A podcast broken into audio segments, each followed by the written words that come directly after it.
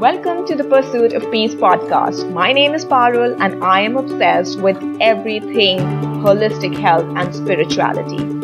I am determined to uplevel my mind, body, and spirit to create a life beyond my wildest dreams.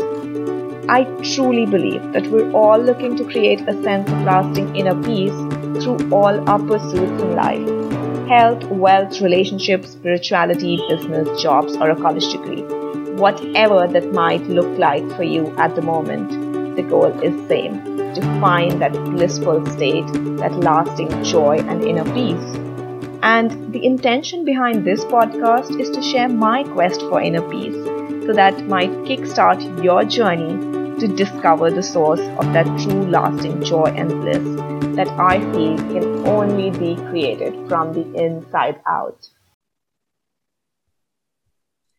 Welcome to a brand new episode of the Pursuit of Peace podcast. Today, I have a very special guest who will not only talk about some important beliefs around money, which holds back most people when it comes to investing or handling personal finances, but we'll also discuss the practical aspect of it and how you can get started with the basics of investing. Deirdre Smith is a financial coach and investor and the founder of LOD Wealth she holds a master's degree in wealth management from Columbia University. Over the past decade, she has worked to become financially free through investing and financial education. After achieving this goal for herself, she realized that it was her calling to share her work with the world. Welcome, Deirdre. Thanks, Parul. I'm really happy to be here. Do I get your name right? Yeah. Okay, yeah, perfect. perfect. so tell me, what's your story? Were you always interested in finance and investing, or this is something that happened for you? How did it begin? Oh, yeah. Um, so, no, I was not interested at all. Actually, um, in undergrad, I studied art history and I um, lived in Italy and just basically wandered around during classes and um, and learned about the art and architecture around me, which was wonderful. Um, and then I ended up, you know, looking for a job right after the um, financial crisis, and it was a really shocking experience for me to, uh, you know, have this somewhat you know, not extremely useful degree and be looking for a job when, uh, you know, the market had completely disintegrated. And um, it was actually, it was a pretty confusing and challenging time. And I didn't really understand what was going on. And I realized I sort of lacked this fundamental knowledge about how the world works and how um, how markets work and businesses and all of that. And I ended up actually working in New York City for a philanthropist. Um, so she was a, a very wealthy individual who would give away large sums of money to different um, causes and organizations that she was passionate about. And I, I helped her create programs for um, inner city school children. And it was it was such a great um, way for me to start to learn about what what money, what a lot of wealth could actually do in the world. And I became really interested in how she had actually uh, become so wealthy. And it was it was through um, her husband had uh, grown their wealth through a hedge fund, actually, and I, I didn't even know what that was. Mm-hmm. Um, and so I just I became interested. Uh, I became interested in in all of these things because just because of the the time that I was looking for my first job and the um, person who I went to work for, and it was just a really it was just a really um, interesting sort of point in time for everybody. Um, and then I as I was also, you know, in my early 20s going through this, I was really passionate about um, yoga. I became a yoga teacher.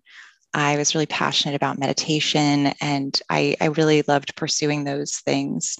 um, in my free time. And it, it sort of dawned on me that I would really love to basically not have to work every day for you know 45 years which is sort of what everybody expects in the US they expect that they're going to work until they're 65 and then get a few years off to enjoy their life and uh, i just became really curious about you know other ways of living and other ways of um, other ways of creating a life for yourself so um, i ended up deciding that I wanted to switch careers and I wanted to work in finance. And I really wanted to um, sort of immerse myself in this world so that I could hopefully learn the skills and gain the knowledge I needed to create sort of a, a wealthier life for myself, where one where I could stop working when I chose. Um, and hopefully, you know, essentially own my time um, before the age of 65. And I had no idea what I was doing at all.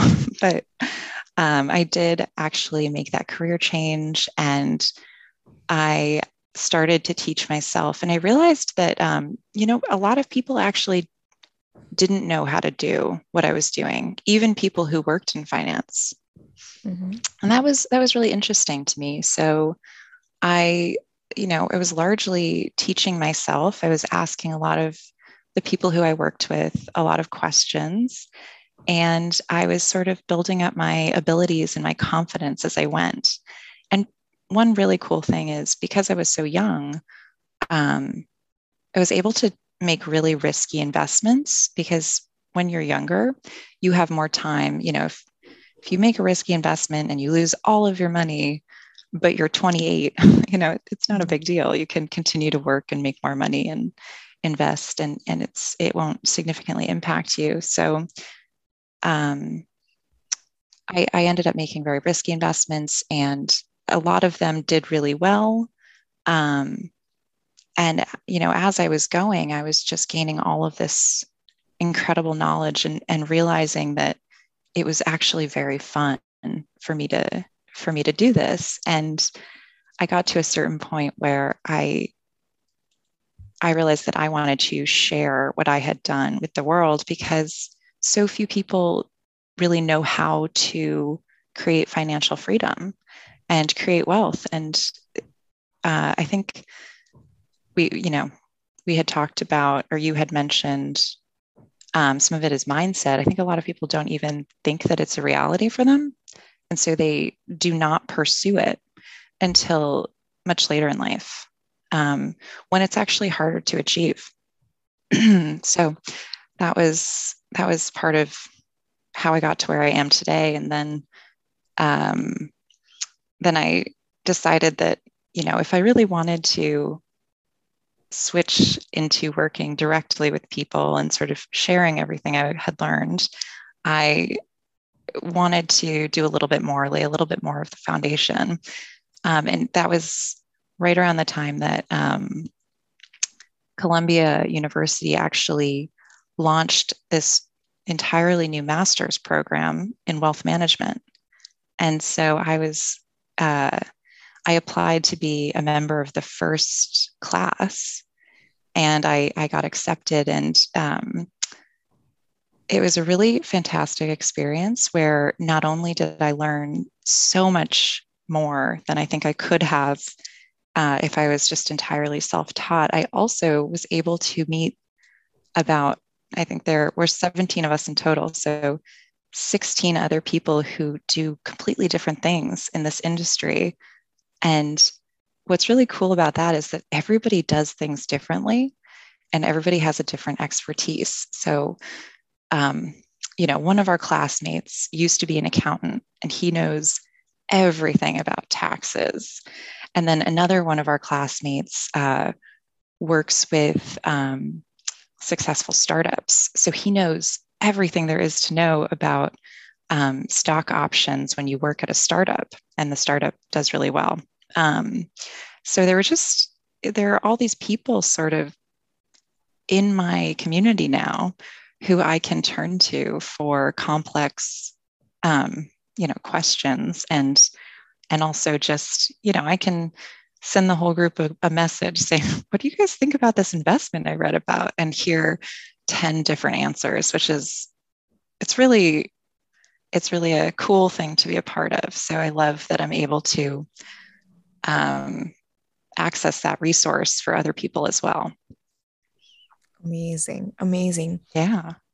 So it's not like you were born with this knowledge. It's not like you saw this in your home growing up. You taught yourself and then you found a more formal way of educating yourself and implementing what you learned in your life, right?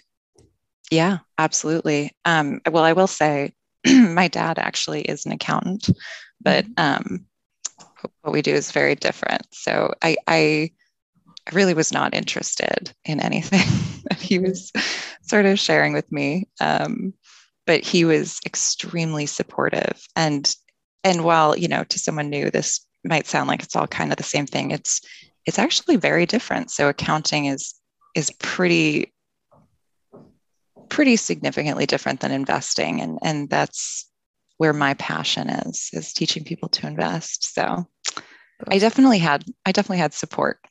Mm-hmm. Um, I had a lot of people telling me that this is a great direction to go in. Um, mm-hmm. But yeah, but yeah, I had. I mean, I went from from zero to a hundred, and I I definitely want to share that it's it's totally possible. Um, you know, for some, I I was just I just loved my life in New York, and I loved doing yoga and meditating, and I was working for this philanthropist, and I uh, I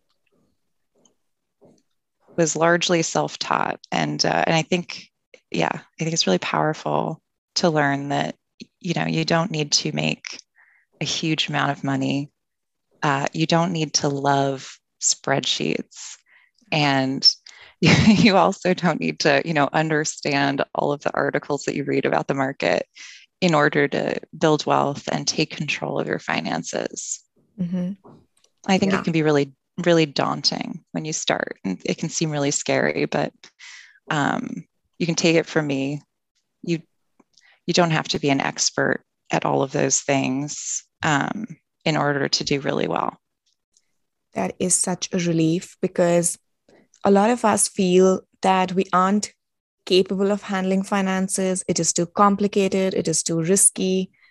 And especially a lot of women who I interact with um, have the same fears. I mean, I am one of those women, you know, who didn't know anything about investing until probably last year. But what breaks my heart is when I have these women come to me who want to work with me and they are financially dependent on their husbands, on their parents, all age groups. And this is the reason why I thought I need to get you here because we need to firstly work through some of the beliefs that people have in general about investing in personal finances, but also specifically certain beliefs about money that women internalize. So, what do you mm-hmm. have to say about that? Do you come across some of those stereotypical beliefs as well? Oh, yeah. I think that is that's, I mean, unfortunately, uh, universal. Um, I see that all the time. And I, I think one one thing I love to share is that when you're an investor, if you think you are really, really great at investing, it opens you up to make more mistakes. And mistakes can cost you a lot of money. And because a lot of women don't feel confident that they're good good at investing or that they're going to be able to be good at investing, um, they actually end up being better investors because they don't take unnecessary risks. So, mm. yeah, so that you know, if if you meet somebody who thinks that they are incredible at investing, mm-hmm. you know, give it give it five years and uh, I, th- I think the person who thought they were not good at investing is going to end up outperforming and you know making more money. So it's fine. It's fine if you think um, that it's a little scary. It is a little scary. You should approach it with caution as you approach most things, right? I mean, when you're driving a car, you should approach driving a car with caution. But you can absolutely learn how to do it, even though it's complicated, and you can do it safely and smartly. Yeah, I think I think women are, are actually a lot better equipped than they have been told. And that's another thing that I really think is important to touch on. So I was always actually pretty, I was pretty good at managing my own finances. But, you know, every article I'd ever read in like magazines and things like that, I don't, I don't even know if people get magazines anymore, but we did when I was a teenager. And everything I'd ever seen that was aimed towards me was about saving and, you know, sort of restricting yourself. You know, don't buy those shoes. You should save that money. You should put it in a bank account. And then what I didn't realize is that men were often getting articles telling them that they should be investing. Mm-hmm. And what's frustrating about that is that saving money is not ever going to make you wealthy.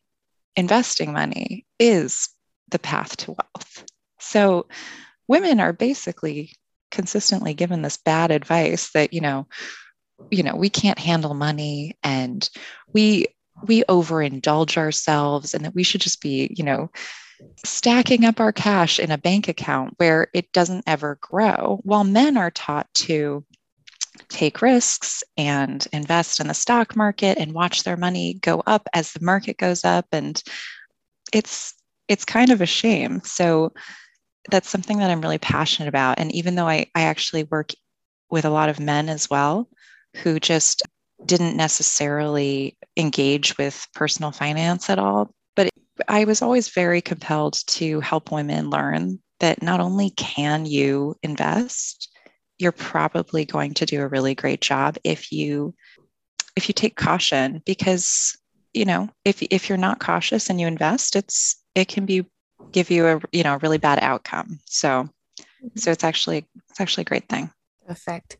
So tell me if we are supposed to be cautious then isn't keeping money in a savings account less risky well that is a really great question Mm-hmm. So there is, and you know, I'm not saying that you have to be frightened, but mm-hmm. I will say there is nothing you can do with your money that is not risky, mm-hmm. including put it in a bank account. Mm-hmm. So, what I mean by that is there is risk if you invest in the stock market. There is risk if you invest in government bonds, which are much safer than investing in the stock market. And then if you put your money in a savings account, there's a huge risk. Um, and, and there are two pieces to this risk. One is the money that you put in a savings account is never going to grow. So you're you're losing out on the opportunity to grow your money because you're not even you're not even sort of playing, right? You're not even in the in the game. And the other thing is that there's inflation risk, which what that means is over time, the price of everything goes up and it's called inflation. So if you go to the grocery store and buy, you know, a gallon of milk, that milk is going to cost twice as much as it did 20 years ago. Mm-hmm. So think about that. 20 years ago, if you had enough money to pay for everything you needed in a month for the rest of your life, but you left it in a bank account, mm-hmm. today, everything that you need on a monthly basis costs twice as much. Mm-hmm. So suddenly, your money is worth half as much as it used to be worth because when you go to buy milk, it used to cost $2 and now it costs $4. So that's the risk with putting your money in a, a savings account or a bank account. But I also want to just say quickly it is always a really good idea to have some money sitting in your savings account. And the standard that works for most people is three to six months of your expenses. And so if you basically, if your income, if something happened to your income and you needed to pay all of your bills, you could pay all of your bills for three to six months with just the money that's sitting in cash. And that is a really great thing to have, no matter how much money you have, no matter where you are in life. It's just, it's just a really smart idea. And that's called an emergency fund. Perfect. So, what you mean is that if we keep money in the savings account, like a lot of us do and have done historically, then 20 years later or 30 years later, we're going to be poorer because the value of that money is going to decrease, right? Perfect. That's exactly right. But if you'd invested the money mm-hmm.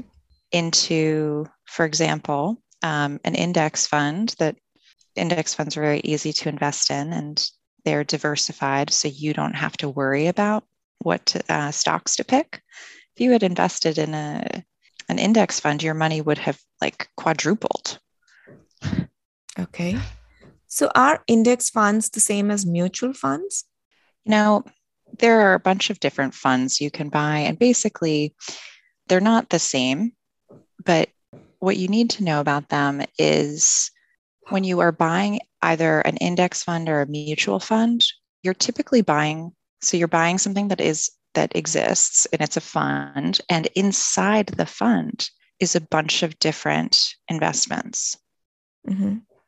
and that's true for for both mm-hmm. so for example there's an index fund called voo and i own i own some voo and inside voo there is google stock there's amazon stock netflix stock Microsoft stock, and you know the list goes on. So because I just bought that, I actually bought into all of those companies. So the reason that these funds are really helpful is because if one company fails, like let's say there's a scandal and the CEO of a of a company that seemed like it was never going to fail. It t- turns out he was like falsifying records and you know just lying about how the company was doing and all of a sudden that company stock goes to zero. The reason that these funds are great is because when you own an index fund, if one of the companies fails, that's only a small part of what you own. So if you individually own like three or four different company stocks and one of them fails, you could lose a huge amount of your money. But if you own something that it's called diversification, so if you own one of these funds that has a lot of different companies within it, you're protected basically. Okay. Yeah. Yeah. Can you explain through an example in terms of like if I invest, say, $100 in this index fund. So what's happening mm-hmm. over here in this situation? What's happening with your money? Mm-hmm. Like in the same scenario, like you know, one company goes broke. So what happens then? Well, so if you have a hundred dollars of um, an index fund, mm-hmm. so the one that I mentioned, it has about 500 stocks in it. Mm-hmm. So if one company goes to 0 mm-hmm. you might lose a dollar but all the other companies are probably making money. So you actually wouldn't even, your $100 wouldn't go down to 99. It would probably still go up. It would probably go up because all the other companies are going up. And that's, mm-hmm. so there are definitely periods of time where um, the whole market is doing poorly. Actually, the whole market is doing poorly right now as we as we speak um, and and so your investment can go down. The idea is that if you invest for a period of, you know, five to 10 to 20 years, the stock market has historically gone up over longer periods of time. So it's a lot safer if you have a lot of time before you would need the money. For example, if you're investing for your retirement, when you're 30 or 40, or even 50 years old, you you probably have at least 10, if not more years before you'd actually need your retirement money. So when the market goes down, you don't have to worry about it because historically it has always come back up. And I'm talking about also, I just want to be clear, I am specifically talking about the US stock market. That's okay. I, mm-hmm. I am based in the US. So, that's yeah, that's my, all right. I just want people yeah. to get educated about how these things work and then, of course, apply mm-hmm. these concepts in whichever country they're in, you know, in their lives. Yeah. Um, so, Absolutely. So, yeah, I encourage everybody to sort of look up the the market and you can you can see sort of how it's grown over time and once you see how you know how different things have grown over time it it does get kind of exciting to think of the fact that your money can can you know triple in a couple of decades and if you invest consistently you can sort of feel confident that you will be able to achieve financial freedom at some point in the future mm-hmm. So one of the things that you mentioned was that, you know, we should invest over a longer period of time, which is 5, 10, 20 years. So mm-hmm. how do we do that? Like for somebody who's just starting out and they don't know how to set financial goals, how do they start out? And is there like a one size fits all approach or is it individual? And what do we base it on? So that's a great question. There are some general rules that work for everybody, but I think it is largely personal for a couple of reasons. One is you have to know what's motivating to you. So it a lot of, you know, a lot of 20 year olds are not excited to invest for retirement, which seems really far away. They might be excited to invest, you know, for maybe buying a house in 10 years. And it doesn't I, I, have to be honest, it doesn't really matter what, um, if you're picking a goal that's 10 or 20 or 30 years out in the future, it doesn't completely matter what you are picking as a goal because honestly, 15 years ago, any guess that I could have come up with about where I would be today would have been really wrong, right? Mm-hmm. I mean, how many people knew exactly how they who they would be mm-hmm. 20 years ago. So I think what's really important is whatever feels exciting and whatever you can connect with is is the best place to start and then i'd say for setting goals it's sort of how can you enjoy your life and still enjoy your money today um, so i don't think you should you know deprive yourself of everything fun but then past a certain point of you are enjoying your life today, how much can you put away? Because the fact of the matter is, it's always good to have it's always good to have um, money, right? You mm-hmm. never know what's coming. You never know um, what's going to happen next year. Maybe you know, I I had no intention of going to graduate school at all, but I was able to just go to graduate school and pay for it because I had saved and invested so much for so long that even though I didn't know what I was going to use the money for, I knew it was going to help me live a better life in the future. And um, yeah, and I think that's sort of a really important lesson to learn is it's always, you will always need it for something. So, however, you can emotionally connect to a goal in order to put yourself on the right track, whether you use it for that goal or not, it doesn't matter. Mm-hmm. So our goals are going to change, but is it mm-hmm. also based on our values, like what we value in life, for instance? You know, if oh, absolutely, yeah. Mm-hmm. Go ahead. Well, I think one thing that I I love to work on with clients is uh, the idea of you know a lot of us sort of just I mean, think about think about when you're a child. You grow up and you sort of you learn about how the world works by watching other people and you mirror them. I have a I have a niece who's about to turn one and it's it's so fun to watch her and you know, it's so fun to watch her take in what everyone around her is doing and then and then imitate us. Mm-hmm. Um, and that's how you learn. And it's the same thing with spending money. You see what everybody else is spending money on and you spend money on the same things. And one exercise that is so powerful is to look back at the previous month of spending or you know whatever time period is easy for you and to think about how each expenditure, so how each thing that you purchased or spent money on, how did it make you feel? And did it align with your values? Or were you just doing it because everybody does it?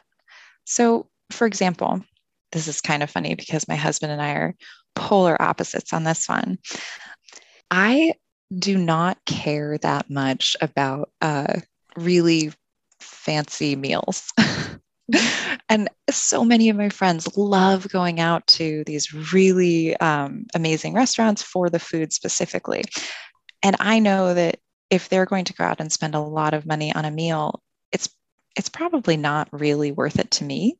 And I'm, I might go to spend time with my friends, but I know that I'd much rather spend money on, for example, going to a really beautiful restaurant that's on the beach where we can go for a walk afterwards because that's more that's more in line with what I value. I value time in nature and enjoying quality time one-on-one with friends and I don't really value like experiencing great cuisine. And so as you start to look back, you'll you'll realize, oh, I spent a lot of money on this type of thing and I didn't actually like it that much. And then there's this other thing that I don't spend a lot of money on, but I really want to. Mm-hmm. And it can be anything, right? Like for me, I love, you know, talked a little bit about yoga. I love yoga. I love going on yoga retreats. And that is something that brings me so much joy. So I think when you start to pay attention to your spending, uh, you can start to align your spending with your values. And then you can also start to cut back on things. You find the extra money when you cut back on things that don't really excite you or make you happy. And then this obviously you can do something kind of similar when you are setting goals for the future. And again, your values are likely going to change from the age of 25 to 35 to 45, but it's good to emotionally connect with your goals because it gets you much more excited to actually put the put the work in and set the money aside and invest. Mm-hmm. So understanding what I enjoy spending on and what is it that I'm doing just because I'm being a part of a group or just because everybody around me is doing it, and then mm-hmm. sort of making changes there and putting yeah. that money aside. Yeah, and I exactly. And I think another thing is uh, one thing that I see a lot is people when they buy, for example, when they buy a car, that's an example of an expense that if you don't love cars, but you choose a car that's at the you know the top of your budget, chances are pretty good that you would have been a lot happier spending that extra money every month somewhere else. So it's really also important to think about these things when you're looking at the big purchases too. Even if all of your friends have a certain kind of car and you're just, oh, okay, I guess I'll get that car. I've heard it's a good car. um, just, you know, think think more about well, what really brings you joy and and increase the spending on those. Mm-hmm. Yeah. And then reduce the spending on other things and use that money to invest. Is that what you mean? Yeah, I think there are a couple different I mean, it depends on where you are in life and it depends on how much money you have and make. Um, obviously, uh, if you're if you're currently spending all of your money, then when you start to cut back on things that you that don't bring you joy, I, I would recommend taking that money and investing it. Obviously, also building up an emergency fund, which we mentioned earlier. So, building up a safety net in case anything ever happened and you needed the money for an emergency, and then investing after that. But if, mm. you know, if you are com- very comfortable and you have a little bit of extra money, I think it's really important to enjoy enjoy this process. So if you can both set aside money for investing and also set aside extra money from, you know, take it out of the the expenditures that don't bring you joy and put it into the ones that do. That's that's a great um, it's a great way to build momentum and and sort of make the process of getting your financial life in order really fun. Mm-hmm. So one yeah. of the first, sorry, did I cut you? No. Okay. So uh, one of the first things that one can start with is building an emergency fund, which is three to six months of our expenditure in the savings account. Is that right? That's right. Yep. And you never want to invest your emergency fund because like I said, sometimes the market's down.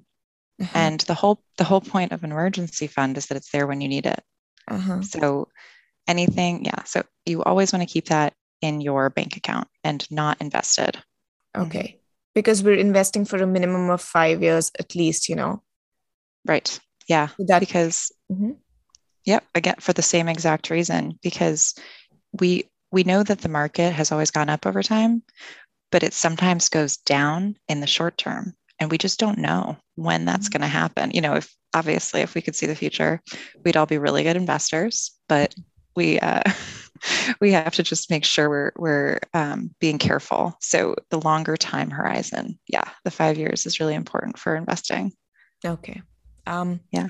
Keep that emergency fund aside and then if we have extra money then start investing it so is it then good to start investing at an early age or should we wait to you know get more money and then get started if you can invest at an early age please do it the money that you invest um, in your 20s and 30s is worth a lot more money than the money you invest in your 40s and 50s. And the reason for that is your investments um, grow over time.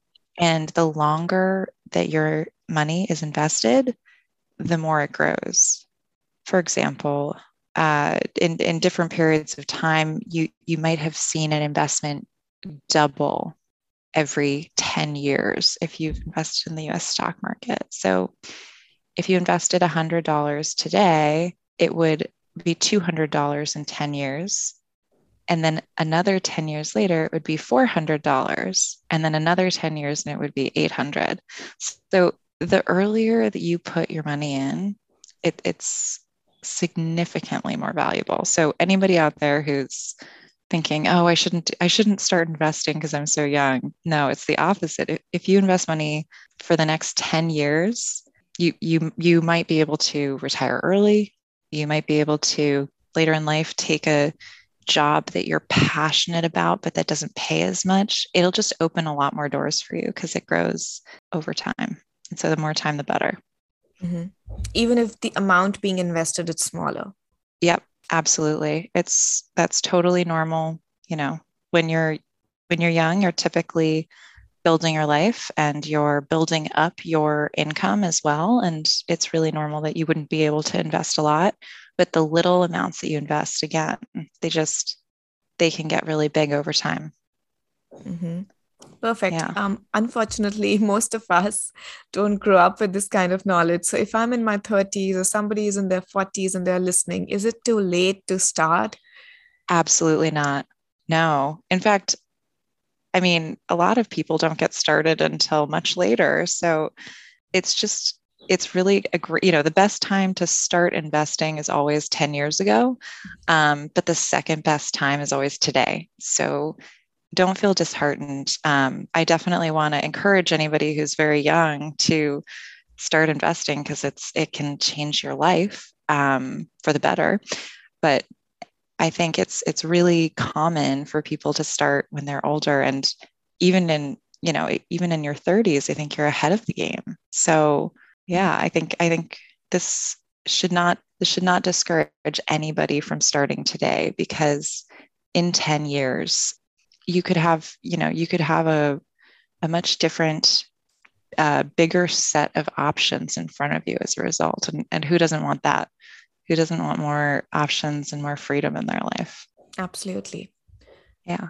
So now that we've understood that, you know, investments and personal finance goals depend on what we value in our life, then how should I go about it? Like, if, say, for instance, I value having a car of my own and I want to buy that, say, a year into the future, should I invest that money?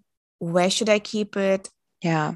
So um, that's a great question. And uh, that brings us back to the if you're going to need the money in the next few years, you don't want to invest it because we don't know what's going to happen to the market. Sometimes the market goes down in the in the short term and takes a while to recover. So if you're saving up money to buy a car, um, and you you want to buy that car within the next three to three years or five years, it's probably best to keep that in a bank account. Mm-hmm. Yeah, and then investing is you know you can still invest a smaller amount as you're saving up for the car. You can still go and put money into, you know, into different investments and and just plan that that money is for something else um, further out in the future. Okay, so typically something like maybe if I have to pay for my kids' college, then that would be a good investment to make in a financial instrument, like you know, like st- index funds, for instance. Is it?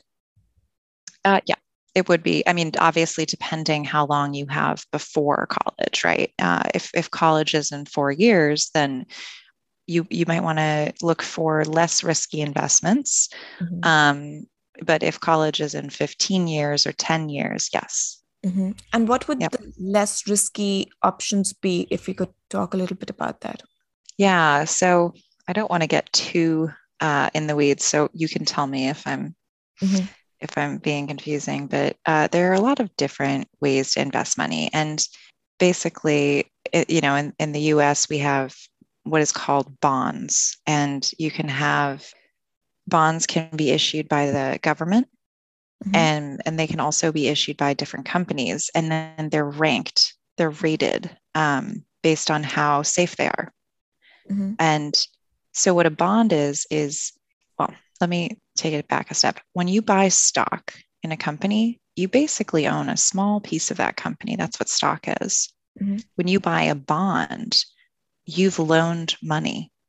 So you can buy a bond from the government or from a company, and you've loaned that that entity your money, and they have to pay you back and pay you back with interest. So it's a much you know, there's a much smaller return than investing in stocks, but it's a lot safer because as long as you're picking as long as you're picking very safe bonds which you can figure out because they're they're actually rated like they're given a grade if you buy very safe bonds you can uh, like basically get a guaranteed much smaller return which is safer. But essentially if you invest in safer investments you won't make as much money. That's the general rule of thumb. So, this isn't to say go and invest in something that's wild and irresponsible. It's to say um, typically companies that uh, are going to grow a lot could also fail. And then typically things that are very safe investments, they they won't necessarily gain as much money because they're already established. So let me give you an example. If there is a startup mm-hmm. that is building a new technology and they haven't quite, you know, they haven't quite gotten there yet in terms of what they're building, they haven't quite succeeded yet. That stock could go to zero if you buy it. Say you buy it for $10, it could go to zero, it could go to a thousand. So that's risk because mm-hmm. you could lose all of your money.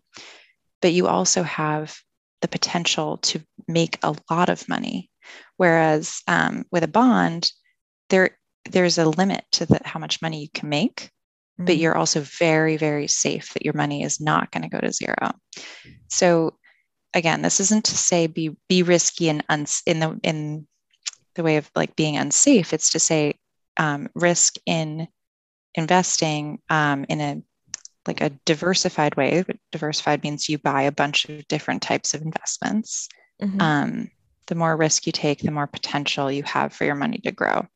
One of the other questions that I wanted to ask you, because I know this is a big one, when people listen to all this information and it gets them confused in the beginning, mm-hmm. feel that, you know, I don't want to get into all of this. I should just buy a property and, you know, that's the safest investment. Is that so? Um, no, it's Why? not. yeah. So just like you don't know what's going to happen in the stock market, you also don't know what's going to happen in the uh, real estate market. So if you buy property, it it might turn out to have been a great investment, but it could also lose money.